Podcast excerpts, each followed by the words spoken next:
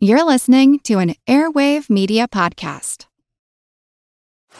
Now on Netflix, inspired by the unbelievable true story of a fake hitman, comes the new movie, Hitman, from Academy Award nominee Richard Linklater. At 96% certified fresh on Rotten Tomatoes, critics are calling Hitman a smart, sexy crime thriller with surprises at every turn. Starring Glen Powell and Adria Arjona, Hitman. Now playing on Netflix and in select theaters. Rated R. We took it all. We brought them to our land. An endless night, ember hot and icy cold. The rage of the earth. We made this curse. Carved it in the blood on our backs. We did not see. We could not, but she did. And in the end, what will I become? Senua's Saga. Hellblade 2. Play it now with Game Pass. Hey there, Blake. How are Hey. you doing? I'm cold, Ben, because I don't have a Monster Talk T-shirt. You know, you know what would be really cool, Blake, would be if a there Monster was a Talk T-shirt. Yes, that just that's just what I was thinking. Um, why why don't we have somebody design a T-shirt, Blake? But Ben, who could we ask? Hmm, I, don't know. Let me think. Dun, dun. Hey, I have an idea, Blake. Why don't we hold a contest and we'll have our listeners, many of whom are very creative and frankly much better artists uh, and are smarter than we are, uh, and ask them to to submit some designs for our super cool, awesome Monster Talk T-shirt.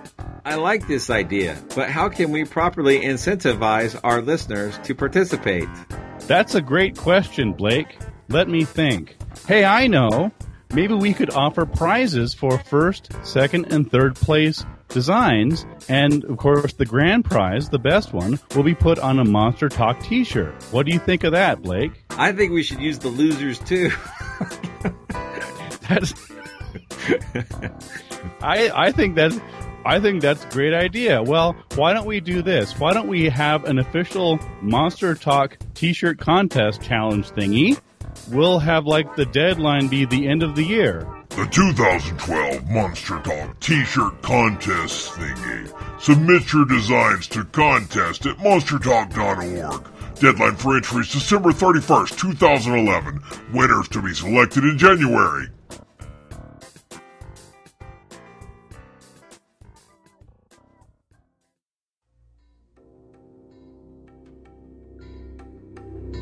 Chances are they're not what you think they are.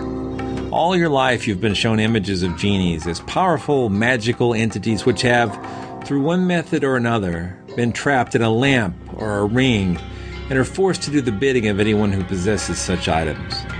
But those so called genies have about as much to do with traditional jinn of Arabic folklore as Casper the Friendly Ghost has to do with The Shining.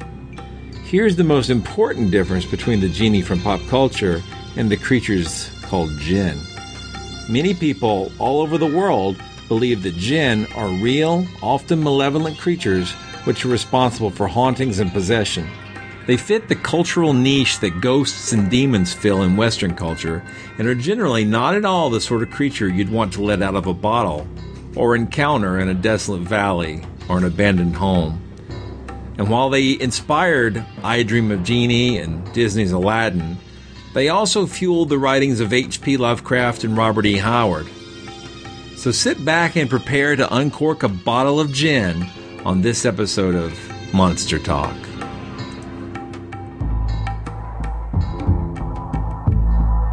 It's actually quite unlike anything we've ever seen before.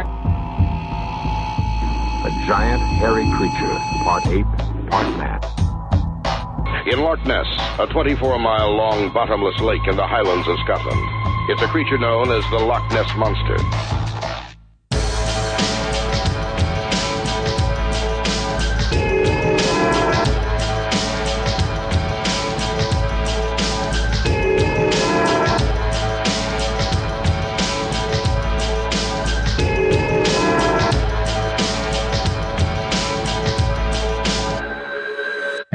Monster Talk.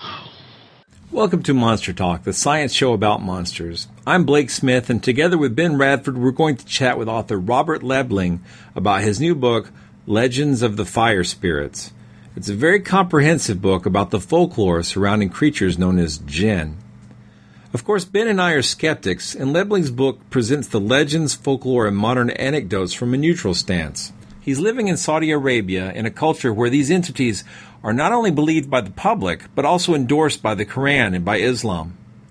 Listeners to Monster Talk will recognize that I have an affinity for tales of the paranormal and the supernatural, and so do my co hosts. If you're into that sort of thing, I think you'll find Lebling's book a fascinating read. We don't have him on to debate the existence of these entities, but to talk about the legends. Some of the tales of jinn will describe phenomena similar to a haunting, others to possession, yet others to fairy tales and folk tales, and even alien abduction stories. All of these classes of phenomena are familiar to skeptical paranormal enthusiasts, but it's fascinating to hear these same kinds of experiences attributed to an entirely different entity. I find that interesting as a skeptic and as an enthusiast of anthropology and psychology. I suspect you will too if you give his book a read. Let's get to our interview with Robert Lebling right now. Monster Talk. What led you to become interested in, in jinn?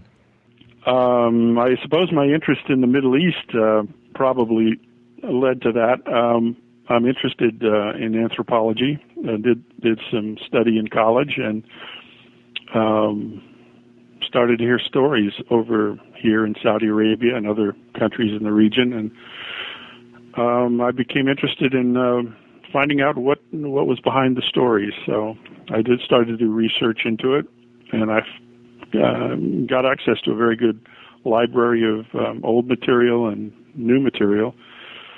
And uh, from there, I I um, I decided I, I start my own uh, Yahoo group and and start chatting with people about it.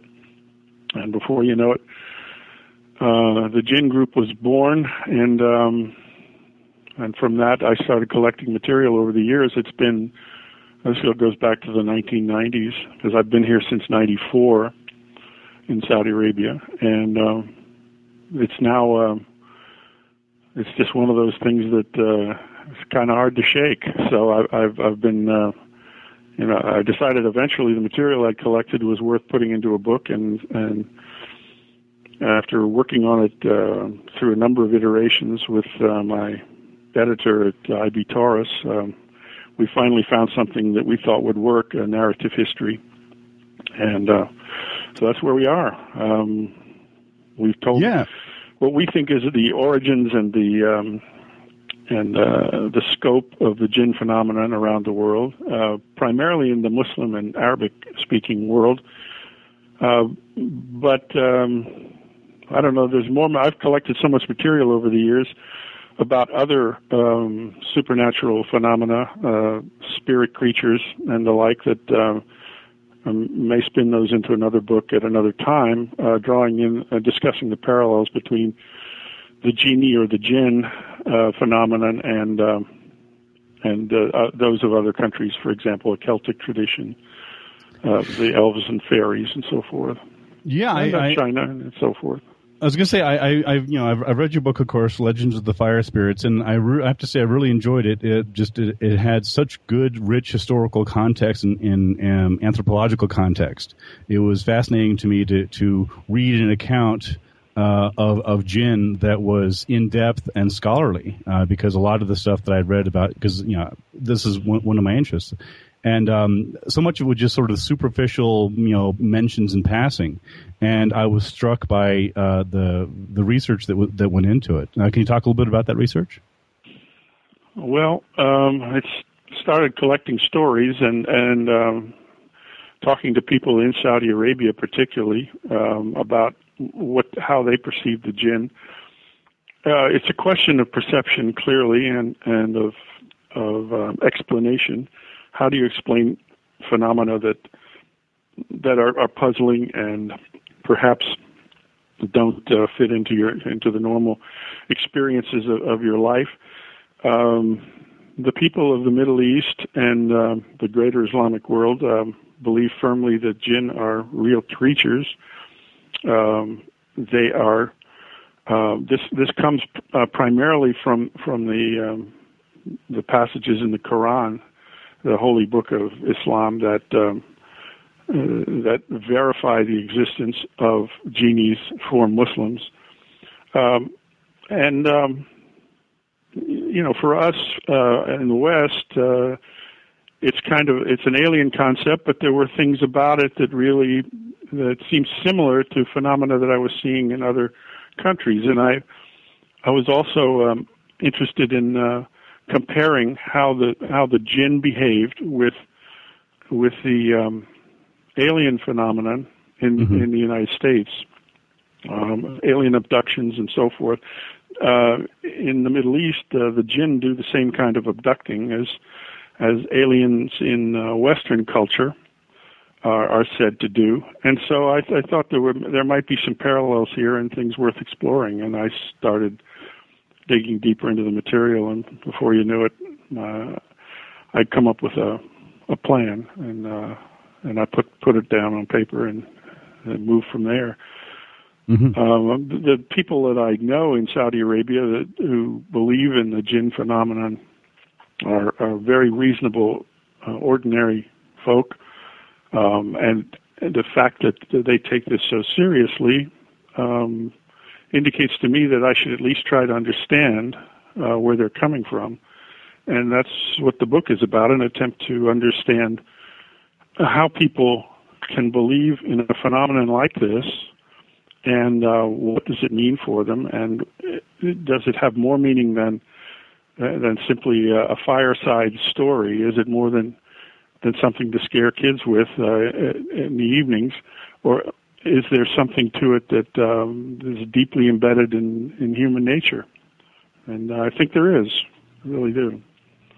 I think that the belief in um, in jinn here, um, I, I've compared it among a number of societies, and I, in, in some cases, I mean, you, it takes a while to get into into the jinn phenomenon, but there are evil jinn and good jinn. There are uh, the jinn are um, a creature of uh, a sentient being with uh, the ability to distinguish right from wrong, the ability to to act on free will and um, make choices, and some of them end up being uh, believers in God or a higher power, can be any religion.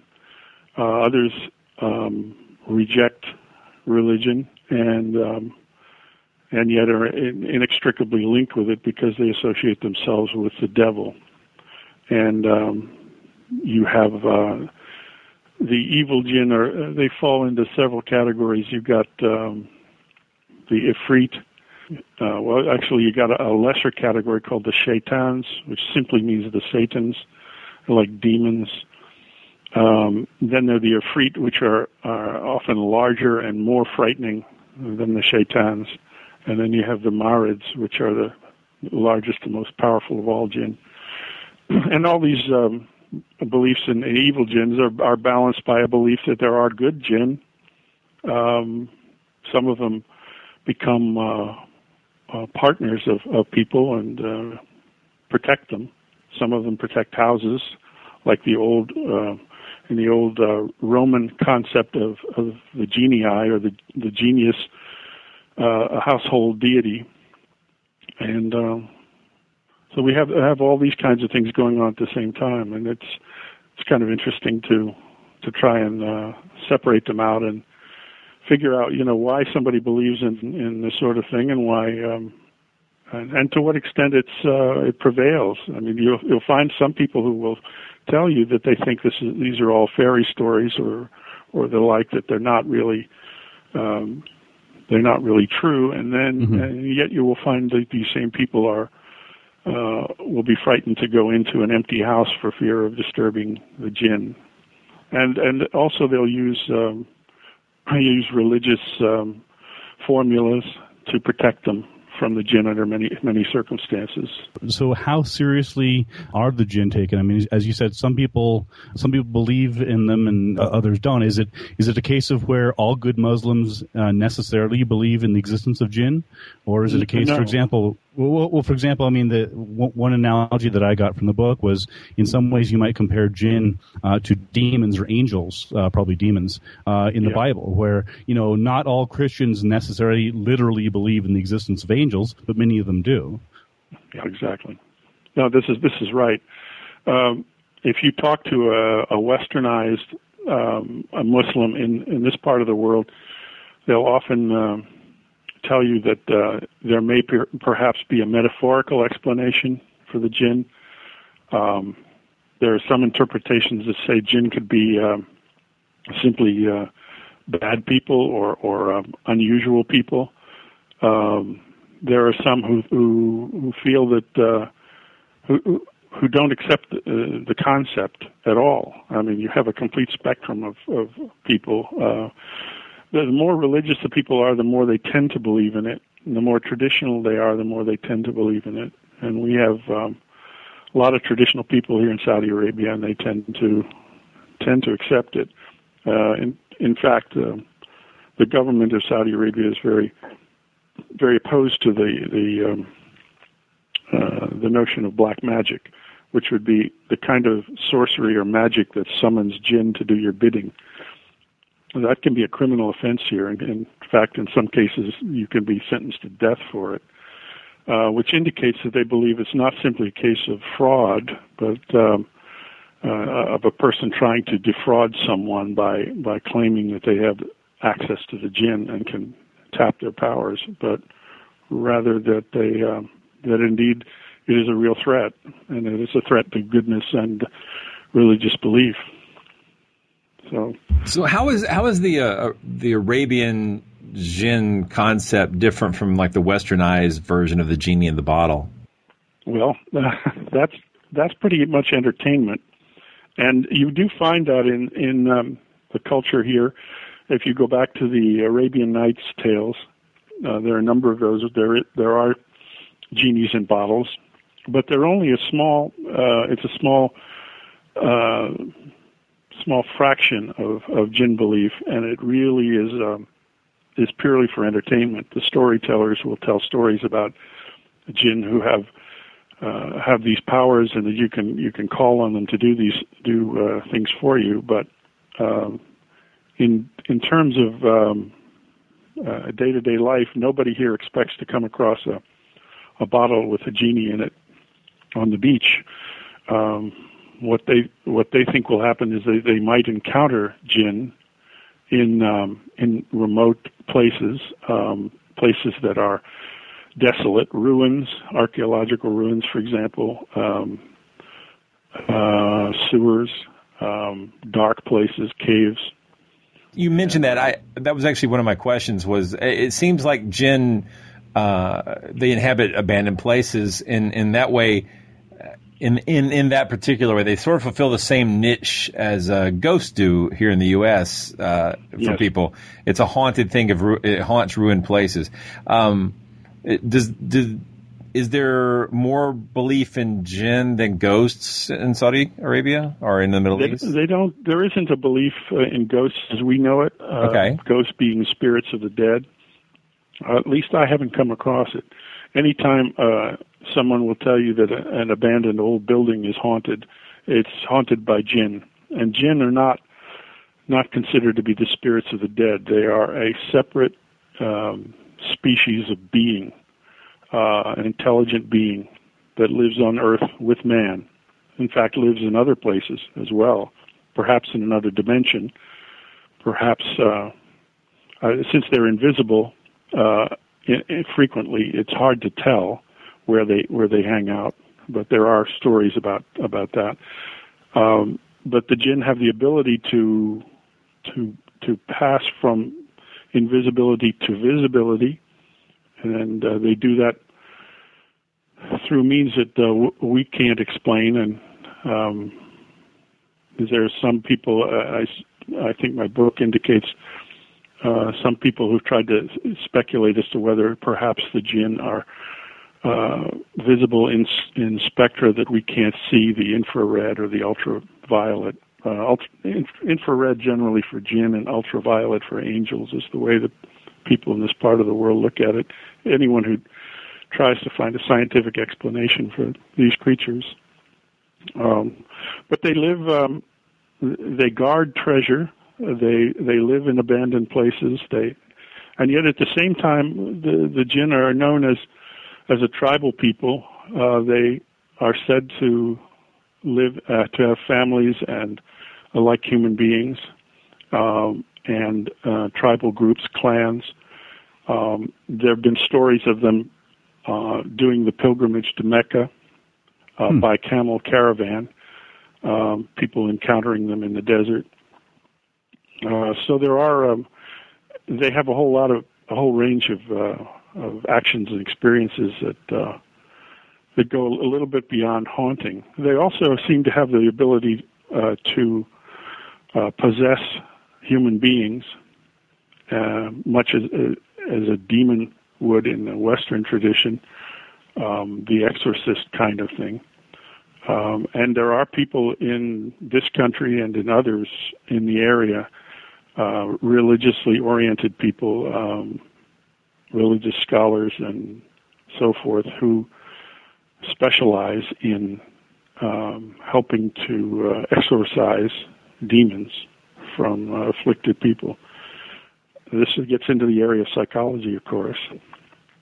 Um, and some people, there are cases of people who have gone through uh, psychiatric treatment without benefit and, and then went to a religious leader and, and were exorcised and were cured. Um, of course, there are probably many cases where the where that doesn't happen, uh, but there people will do talk about that.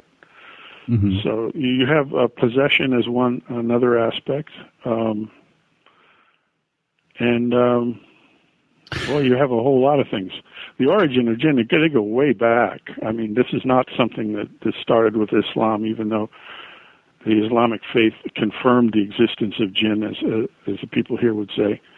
Um, they go back at least as far as the ancient Sumerians, um, and and there were there were a number of uh, Oh, I guess they were. One would consider them early deities, perhaps um, um, uh, nature spirits, um, wind gods, and that sort of thing, who who eventually became jinn. And you hear about the um, uh, the demon of the Exorcist, the movie, and uh, and the book um, was oh, Pazuzu, right? Pazuzu. Yeah, Pazuzu. Yeah. yeah.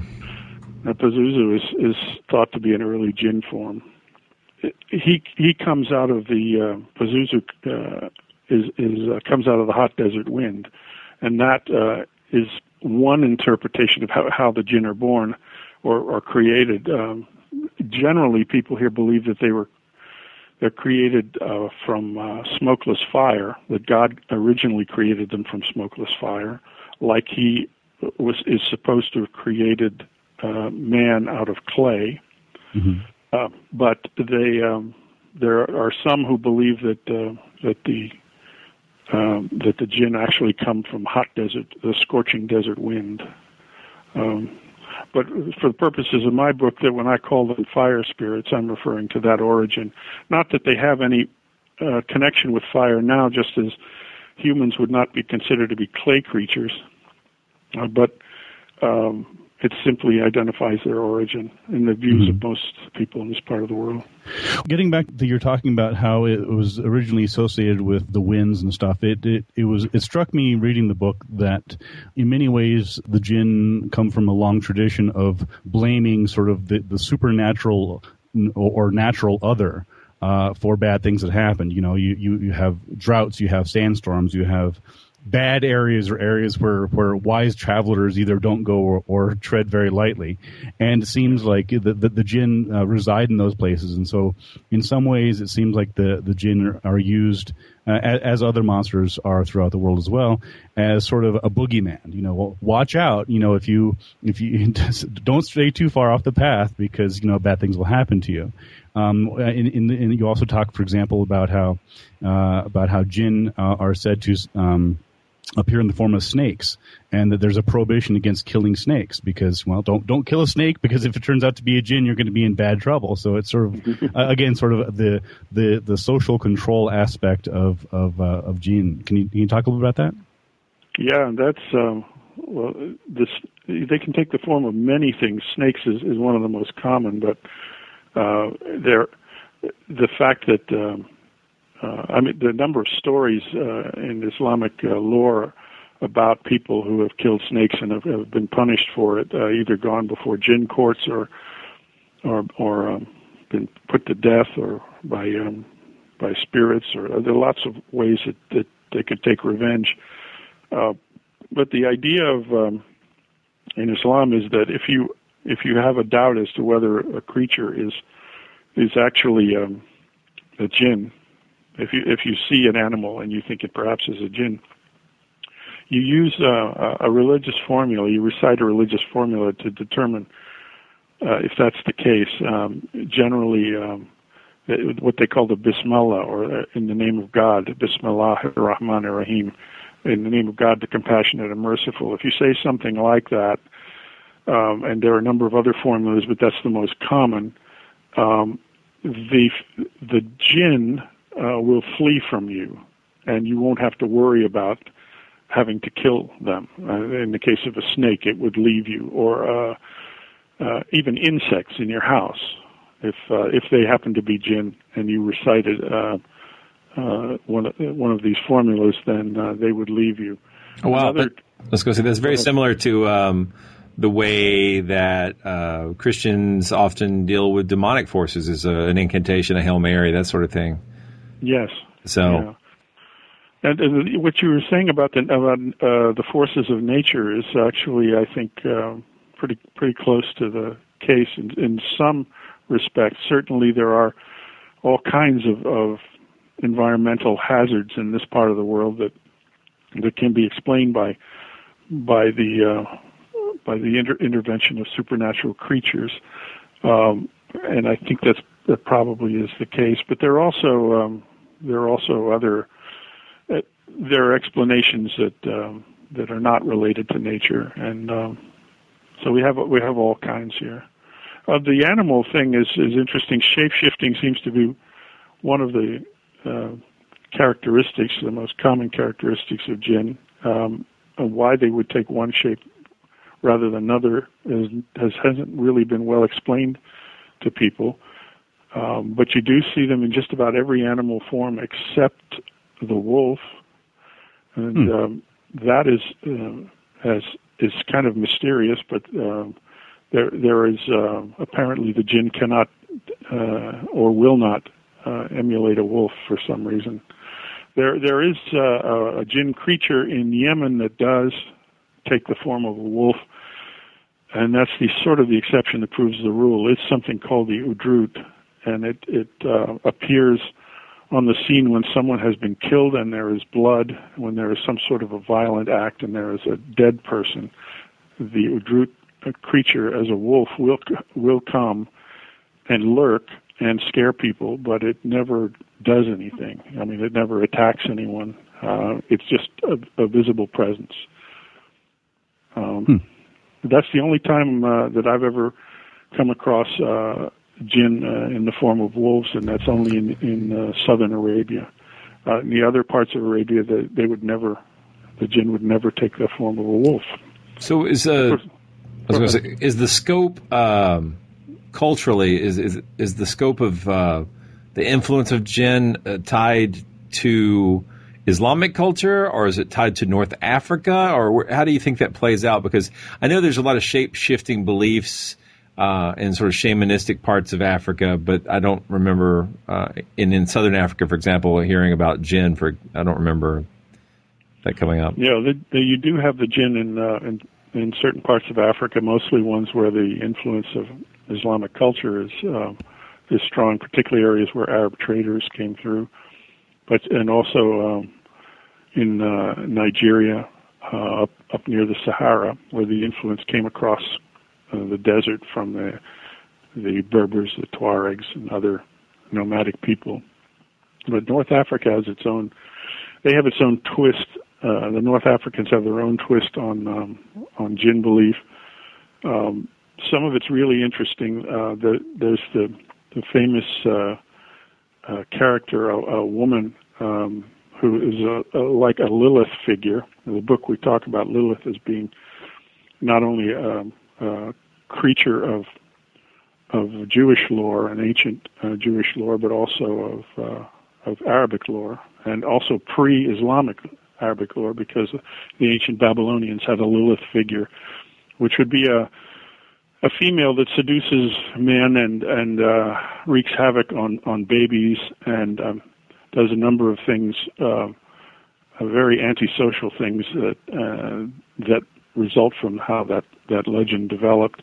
The um, the Lilith creature. In fact, Lilith is sometimes viewed in the in the Babylonian tradition as a vampire, which maybe, I mean, there are some Middle Eastern um, parallels to to some of our famous Western monsters, and that that may be one.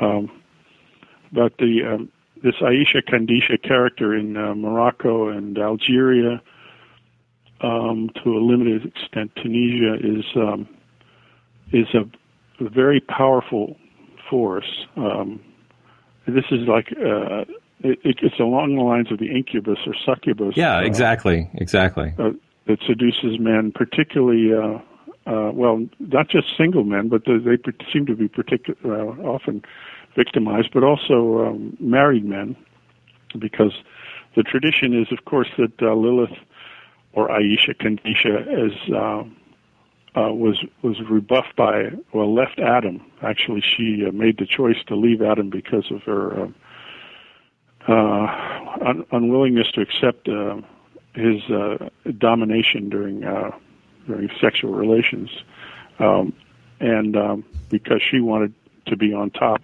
basically, and that that um, that belief that that she uh, in leaving Adam uh, was filled with rage and um, and uh, went to the Red Sea and uh, mated with a number of demons and produced all kinds of jinn, uh, evil jinn, particularly. Um, this uh, character, this Lilith character, is, is in North Africa, is, is become is named Aisha Kandisha, and she is. They, there's even a, a, a band that's named after her. It's right, quite uh, interesting how powerful that influence is.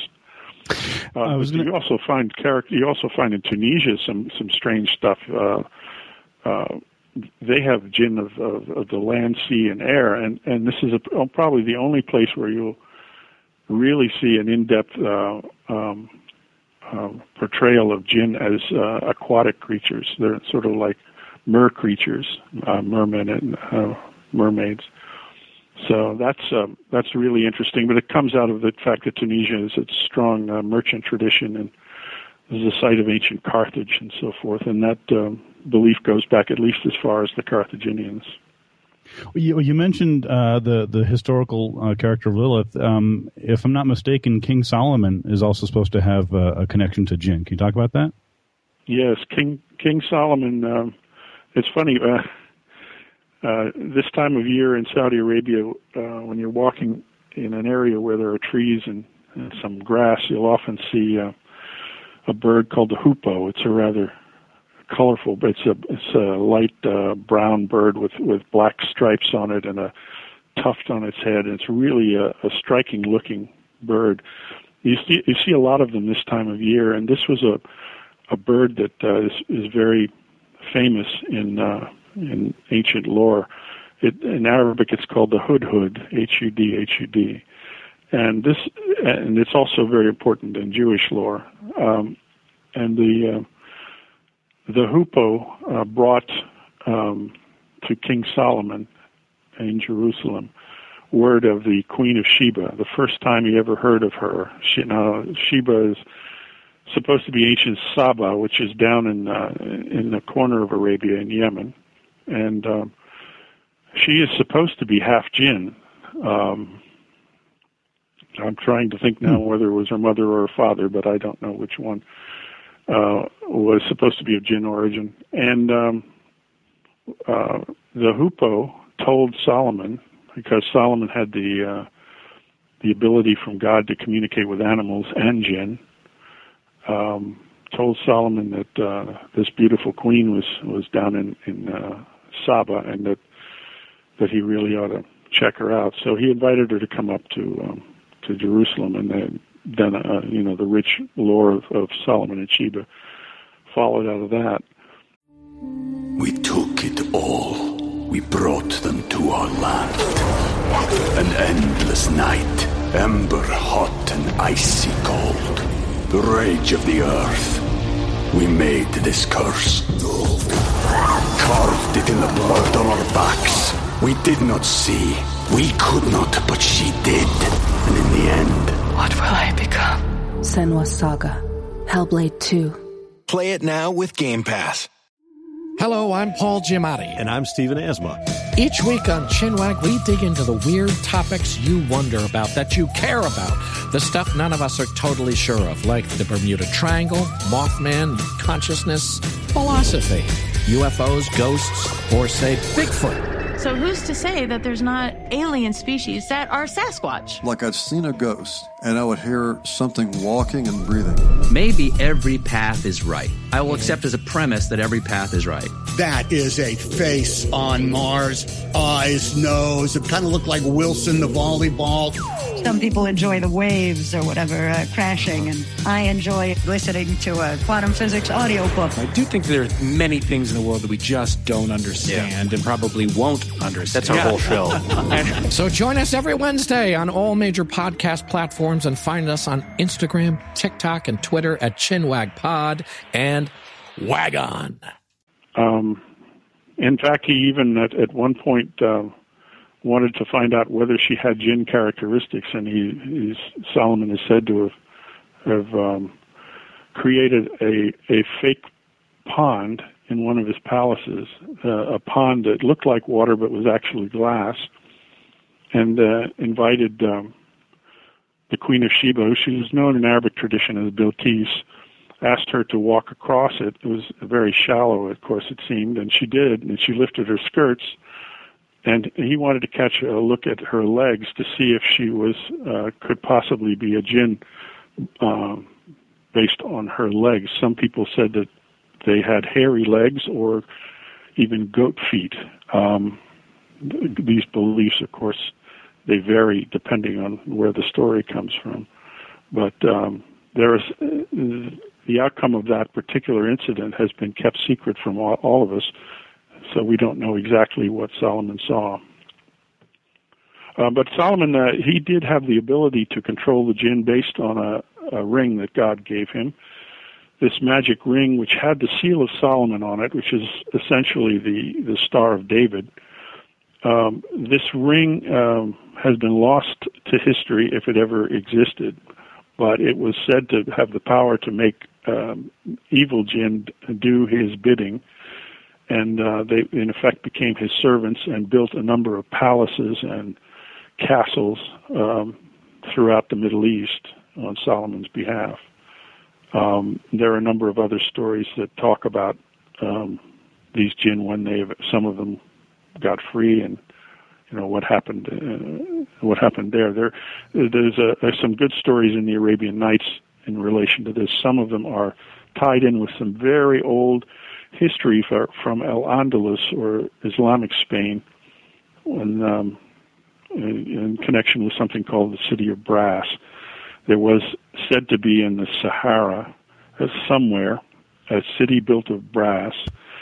And um, one of the governors of Al Andalus, um, uh, at the request of the caliph in Damascus, uh, went on an expedition into the desert to find the city. And in the process, he found the city, but he, he also found uh, um, somewhere near the sea um, a collection of uh, sometimes described as casks, sometimes as um, other types of containers uh, that were in the, that were at the bottom of the sea, and and they were said to contain jinn, and he had them brought out by uh, by divers and placed on the shore and opened. And as he opened them, the um, the jinn who were were in these these casks flew out rapidly into the sky and uh, and expressed great uh, fear of Solomon. They thought Solomon was still alive,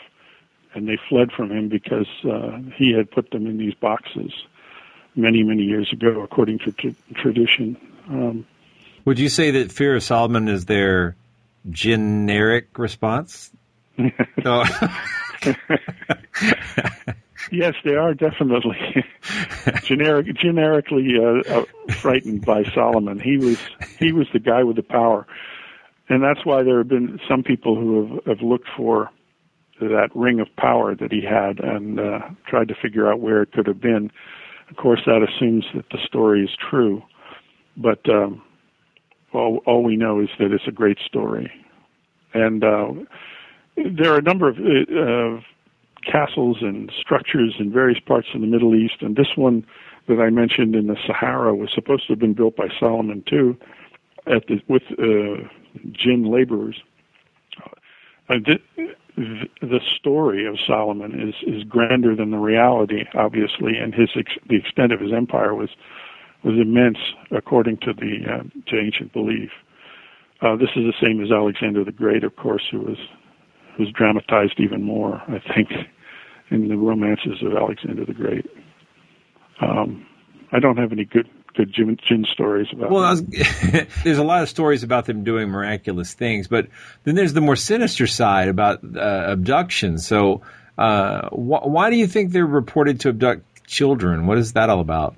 Uh, I don't know. I don't know what it's about. Oh, okay. um, I think it's basically um, um, it's it's an explanation, you know, for for uh, for having a child that that doesn't appear to be the child of the of the parents. Um, uh, it's it's one way the to changeling explain story. It. The okay. cha- it's the changeling. Okay. And uh, you know you see that sometimes. And uh, who else could have taken the child but but the jinn and, and substituted one of their own, who is obviously not from our family. Um, uh, I don't I don't know um, really, but there are abductions of adults as well that take place. In some cases, people that live many years with the jinn. Some of them uh, eventually escaped. There was, a, I remember reading one.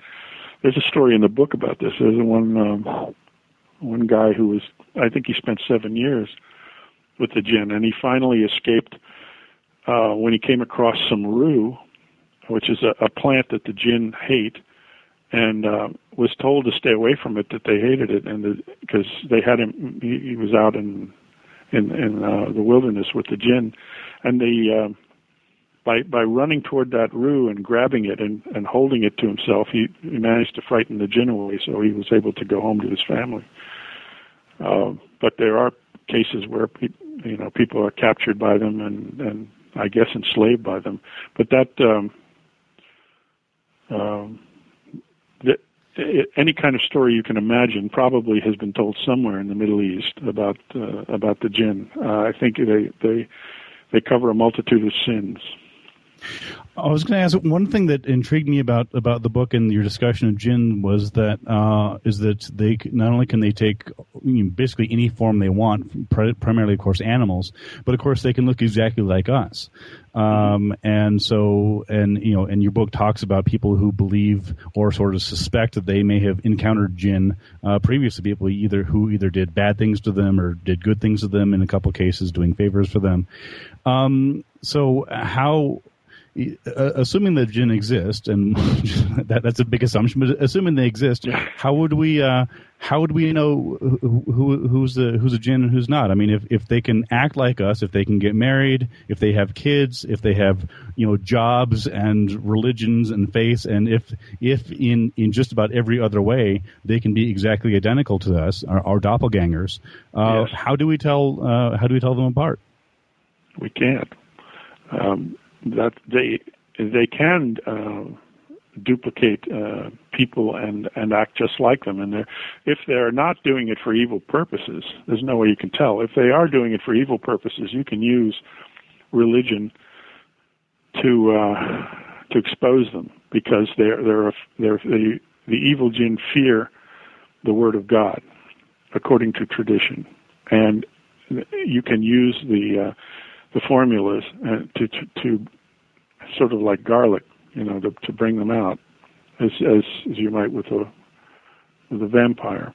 Mm-hmm. Um, I I think there are probably cases, uh, and you, you read about them in in, in lore uh, of you know people who were who are jinn and, and go many years without being detected, but generally something they either they slip up, or or in there are cases where, um, or, or they um, are somehow detected. Uh, but you know, generally, uh, you know, they can do it for quite some time, and you wouldn't know. And there, we you see examples, modern examples of this in the book, where um, uh, there's a, a, a girl, a Bangladeshi girl, who was talking about a girlfriend of hers who she was convinced is a jinnia or female jinn. But there are, um, and she didn't realize it at first, but uh, you know, people then they conclude after seeing certain behaviors that that these people are jinn. So, so often sort of a, a retrospective diagnosis. Yeah, yeah. Well, it's an explanation. You know, how do you explain uh, some bizarre behavior? Or how do you explain anything? Uh, well, you draw upon your traditions, and this is, this is where the jinn come in, and they're. Um, I'm trying to think of uh, some interesting examples of that um, for you, but I. Well, they can read the book, right? I think that's what it's for. I mean, basically, I'm not trying to persuade anyone of anything in this book. I really, I just want to open them up to the to the tradition and and let people look at it and and enjoy it because I think there's some interesting and um, amusing and scary stuff to be learned from it. Well, and, and for a lot of us, who, even people who uh, read up on monsters and the supernatural a lot. Uh, the the just because we live uh, in in a westernized world, we aren't able to be exposed so easily to some of the folklore and cultures from other parts of the world. So this is a a great uh, thing for you to put that out. Thanks. Sometimes um, I I want to do some more writing on on the connections between our traditions and the people here in the Middle East because um, I've I've found some interesting connections of, of some of our our monsters uh, from the European tradition, and um, I, I was just doing some study of um, of one of one of the monsters that's well known in in the West, even though it isn't a European phenomenon. That's the zombie. It's very popular today. Um, it originally comes out of um, a Haitian tradition, and and from uh, before Haiti came out of sub-Saharan Africa. But the the zombie as we see it today in, in modern uh, folklore, which you'd have to say includes um, motion pictures, uh, is is um, quite different from the zombie of, of Haiti or uh, New Orleans even. Uh, the zombie um, that we see in uh, George Romero's The Night of the Living Dead is is actually a bloodthirsty, uh, flesh-eating creature. And I've seen uh, a recent, uh, uh, fairly recent study of, of George Romero's work, and he's a real pioneer in the modern zombie. Uh, it says that he actually borrowed that concept from uh, the Middle East, from the ghoul. The Hmm, ghoul like, is a yeah. Is a very is a flesh-eating monster. It's a it's a jinn origin, and um, it's um, it, it when you think about it, it ties in very well with uh, Night of the Living Dead. And My uh, next my next question was going to be: You cover ghouls quite a lot. What is the relationship between the ghoul and the jinn? Well, it's kind of a specialized jinn. It's an evil one. It's um, it, it doesn't fit into the major categories. When I said the shaitan and the ifrit and the it's, it doesn't fit into those, or into the run-of-the-mill jinn, which would be either just the jinn as we know it, or the jann, which is the collective of all these creatures. They call them jann, J-A-N-N. Um, but the ghoul is is a particularly frightening example. It's almost universally believed to be a jinn. Um, however, there, I'm sure there are some. You'll find some people say no, no, it isn't. But it is a monster that is said to inhabit caves and uh, remote places that will uh, uh, trick you.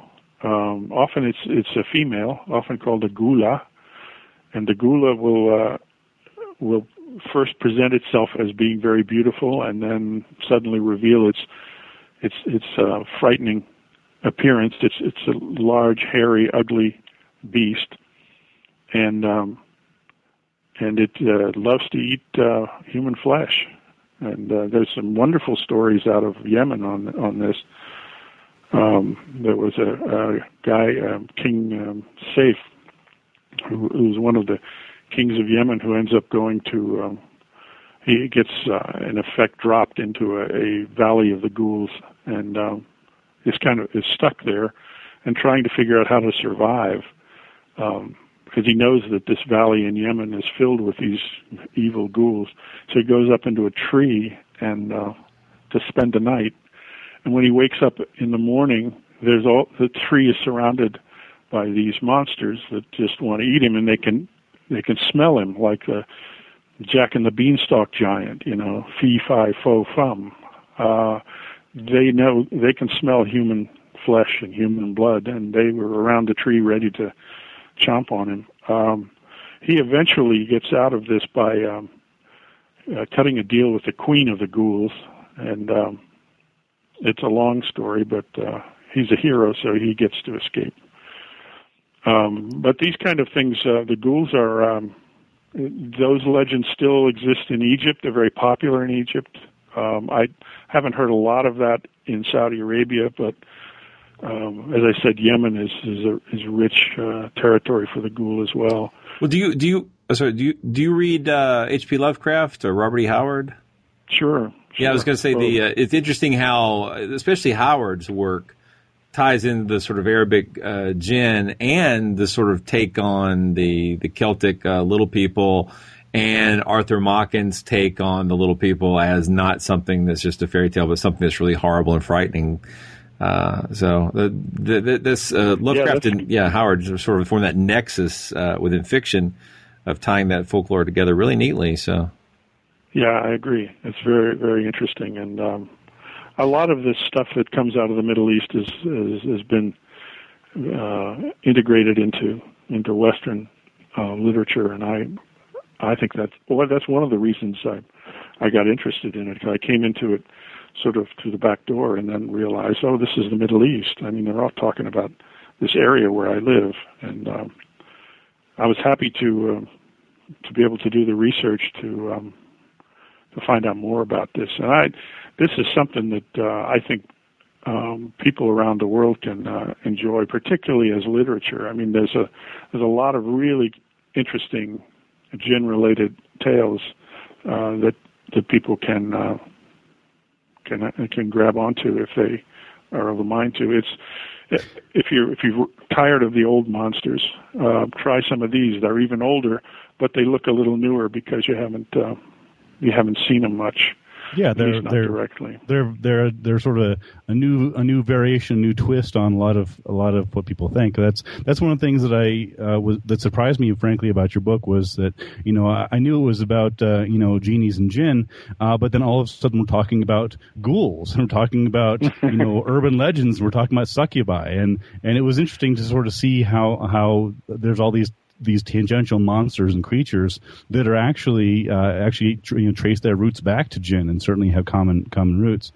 Um, let, let, me ask about you talked about um, one very one version of it um, uh, seducing men. So people believe that you can have sex with jinn. What what do what do the the jinn experts say? I mean, is it uh, are there there are people who there's a lot of dispute over that. That it is not it's not a hundred percent. If you ask an Islamic scholar, he could come up with one one answer or the other. There are a number of them who say, "Oh, yes, it's it's purely uh, normal and natural for these two different species to um, to have relations, sexual relations."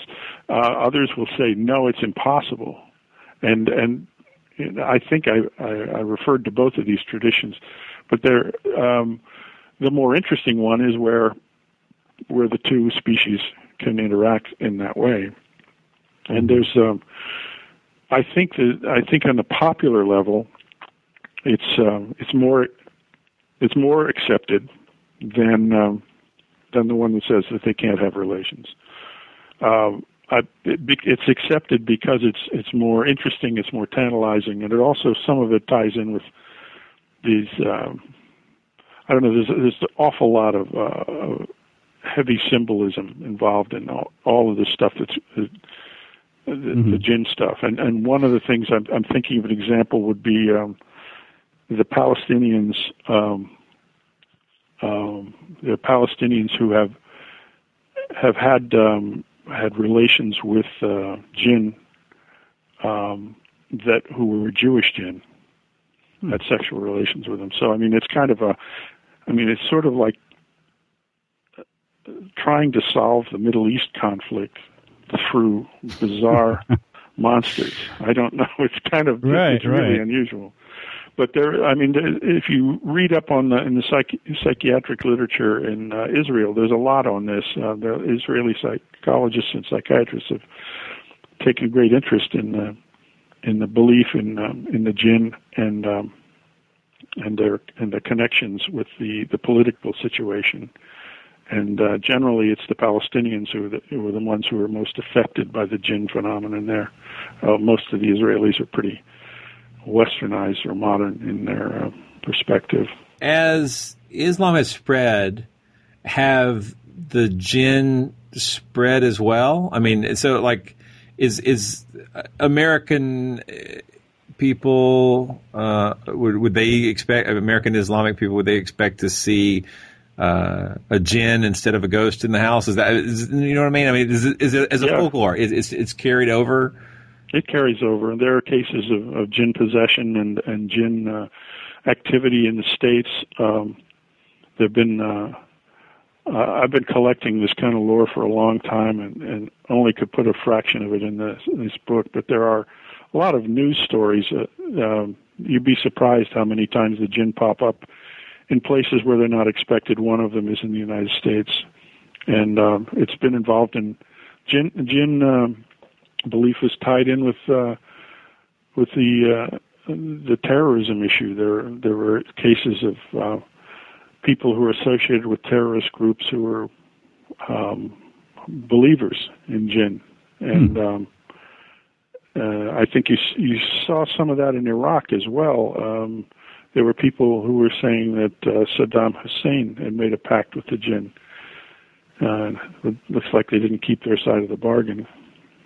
Yeah, I was But, gonna, I was going to ask about that because uh, I earlier this year there was actually a story that came out that Ahmadinejad uh, of Iran, uh, his foes and and I think people people in his cabinet were accused of using jinn um, and using for their own purposes.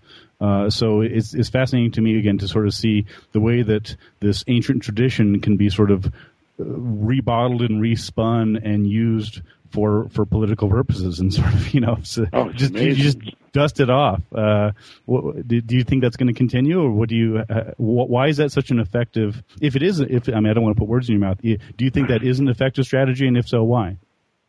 Well, I don't. Uh, I don't think it's, it gets as far as uh, as it as it might have in the old days. Um, I know uh, that that issue did come up, but I I think it also died down pretty fast.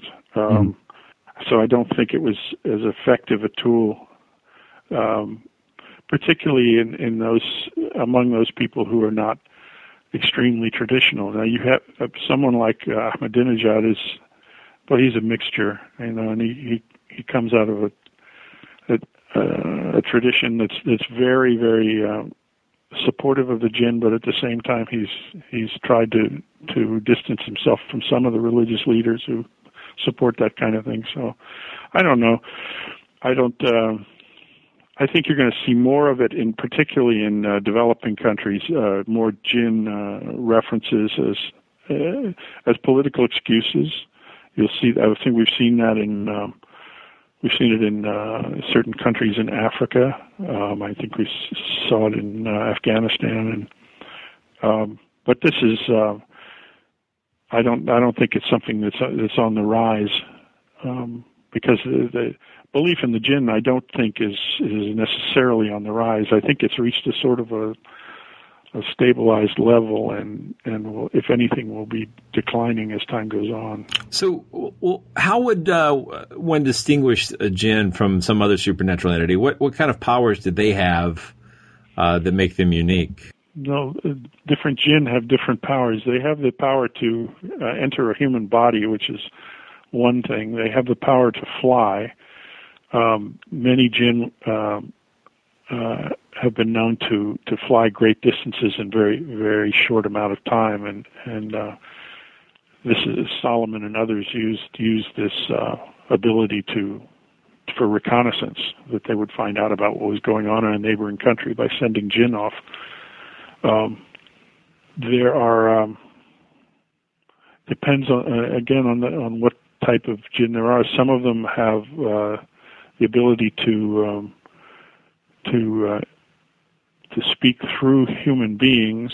Um, when they when they possess, they can take over the. Uh, in addition to controlling the, they control the body and the mind apparently because they're able to speak um, through the person and uh, say what they want to be said. Um, I think then you got jinn that are just uh, they're just living their lives and they're not trying to uh, perform tricks or uh, exert powers over people. Um, I've mm-hmm. talked to people who've actually be- said they were jinn. Uh, you can never.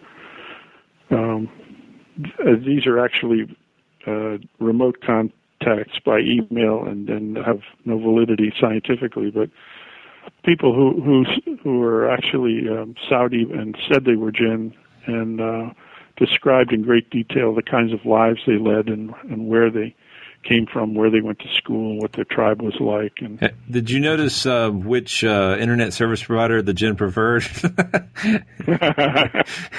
no. I think I, there, um, wherever there is email, there are jinn. I just and, I know uh, that uh, that in, in at least in Western culture, the jinn are really famous for having these really tricky uh, contracts. Like in order to get them to do something for you, you have to be very specific in how you word it. And uh, the sort of conflict between that kind of contract mind and the uh, people who do internet service providers contracts. No, that's clever. It could be really, it could be tight. yeah, it really could. But I, I, for the most part, jinn are not going to do you any favors. You can count on that. Um, and if they're forced to, they will.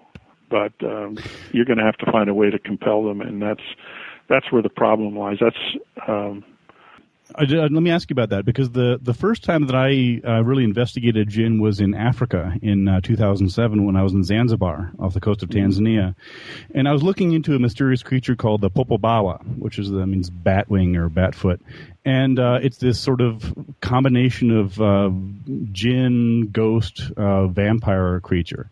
And I interviewed locals about the monster, and some some people believed. Um, a lot of them didn't believe in it at all. They just thought it was a, just sort of a, a, piece of folklore. But many of them yeah. did. Um, and what what really interested me was that when I asked them, well, where what do you think the nature of this creature is? Um, oftentimes the explanation was that it was a jinn. It was uh, not only was a jinn, but it was basically a, a jinn that had escaped its master. Uh, and I was told that there were, um, for lack of a better word, wizards or witch doctors who lived uh, near Zanzibar, maybe in Pemba or in the Comoros Islands, um, that that could control uh, jinn. And uh, and you talked a little bit about that with like the the, the Seal of Solomon, but. Mm-hmm. Um, I guess I have two questions. One is how would a modern day wizard uh, either capture and or control a jinn? And number two, uh, how do modern Muslims sort of reconcile uh, the, the the the belief? And again, you sort of touched on this earlier, but uh, you know how how do they go about their daily lives thinking that there is you know a, a, an evil jinn that's doing bad things in their midst? they uh, wizards use uh, spells and uh, there are spell books, um, medieval spell books that teach you how to um, how to do this sort of thing, how to control the jinn. Um, I haven't seen any of these. I've just read about them. Um, I did have an offer to see a translation of one at one time from a Pakistani graduate student um, who said he was going to try out some of these spells. Um, unfortunately, he had a very bad experience and only shared a little bit of it. Um, but he insisted that it worked and uh, it, that it left his uh, his apartment uh, scorched black on the walls, and that he never wanted to do this again. So, I mm. I don't uh, I haven't. Uh, this is not an area where particularly in Saudi Arabia, you don't get into this sort of thing in any great detail. Um, it's it's considered uh, black magic or, the, or what they call the condemned system. Um, sorcery is uh, is not uh, legal in Saudi Arabia. However, there are people around uh, the Islamic world who practice this, and we all know that that's the case. And they use spells, and I, I would venture to say that most of them are very ancient uh, Arabic uh, grimoires, basically. And um, hmm. The, these books are, are out there. Uh, some of them are are accessible. Um, whether they work or not, I can't say. Well put. so we have to ask every everybody who comes on our show. We try to ask them, uh, what what is your favorite monster? Mm, my favorite monster. Hmm. I would have to say um, um, uh, Pazuzu the demon. I would say he's he's the best. That's a good one. A lot of people like that. Yeah. simply because I I really enjoyed The Exorcist, and um, I didn't realize that it actually had an actual basis in uh, one of the Middle Eastern demons. So it's a film that turned a lot of heads. And I, I've spent a lot of time in Georgetown where they they did some of that shooting uh, the, the video, uh, the filming of that uh, movie. So yeah, my niece is at Georgetown now, so I want to I want to go visit at some point and get a picture of the staircase. So you have to, yeah, you have to go. it well, well, I want to say, Robert, thank you so much for being on the show. Uh, your book's very interesting, and we'll put well, a link you. to it in our show notes. Yeah, good good job on that. It's a it's, it's a really fine piece of work, and uh, I mean, if uh, I would consider essentially the definitive book on on jinn. Uh, I mean, I know there are others out there, but this is this is certainly the the the most recent, and I think the most thorough, and it, it just does a does a great job. So, um, good job on that. Thank you. I'd point out one thing, but um, before we go, um, this being the uh, the end of Ramadan, uh, during the month of Ramadan, the um, the jinn are are imprisoned by God, and uh, they're all chained, and they can't do all, all the evil that they normally do. This is God's way of giving, cutting a break for mankind. But uh, Ramadan's over, so they're on the loose again. Uh oh. Better be careful. At least you can um, have something to eat while you uh, ponder how to handle that, right? I can't wait. Thanks a lot. Thank you very much. Monster Talk. Thanks for listening to another episode of Monster Talk. You've been listening to Blake Smith and Ben Radford interview author Robert Lebling about his book, Legends of the Fire Spirits, which is all about the Arabic tales of jinn, genie, and ghouls. A link to his book is in the show notes. If you've enjoyed Monster Talk, I hope you'll consider donating a buck or two to our transcription project. Thanks to listeners like Girko Valentian, Robert Smith, James F. Stein, Katie Alvarado, Brian Beaton, John St. Clair, Shane Brady, and David Rodriguez, we've managed to get six episodes ordered up for transcription so far. Having the transcripts helps in several ways. It helps Google searchers find us, it helps people reference our content in Wikipedia, and it will be vital for my upcoming YouTube project, which I'm planning for the show. It costs between 60 and $70 to get an episode transcribed, so even just a few dollars is very helpful. And thanks to everyone who's given so far. We really appreciate it. If you want to meet other listeners to Monster Talk, come join our Facebook group. It's free, and there's a lot of fun content posted there. You can find it by searching Monster Talk on Facebook, or come to monstertalk.org, and you'll find links to the Facebook page, as well as contact info for all the hosts, and links to our Twitter feed and other content. Monster Talk is produced with the help of Skeptic Magazine. Thanks, Skeptic Magazine.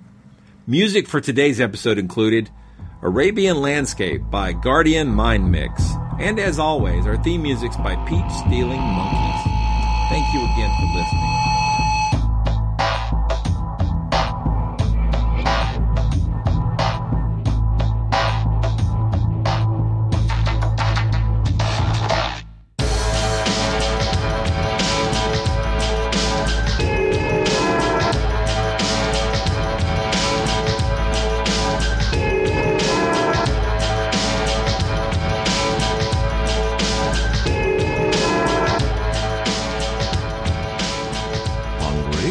More skepticism? Want to learn the truth about the scientific controversies of our time? Then subscribe to Skeptic, the quarterly magazine Stephen Jay Gould called the best journal in the field.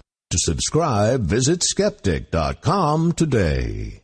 Uh, it makes sense that they would be communicating with uh, telephones because they could be locked in with Solomon's ringtone. Ah? that would that would have tremendous power if we could if we could duplicate Solomon's ringtone. I- will promise Ben I'll take these jokes out and post.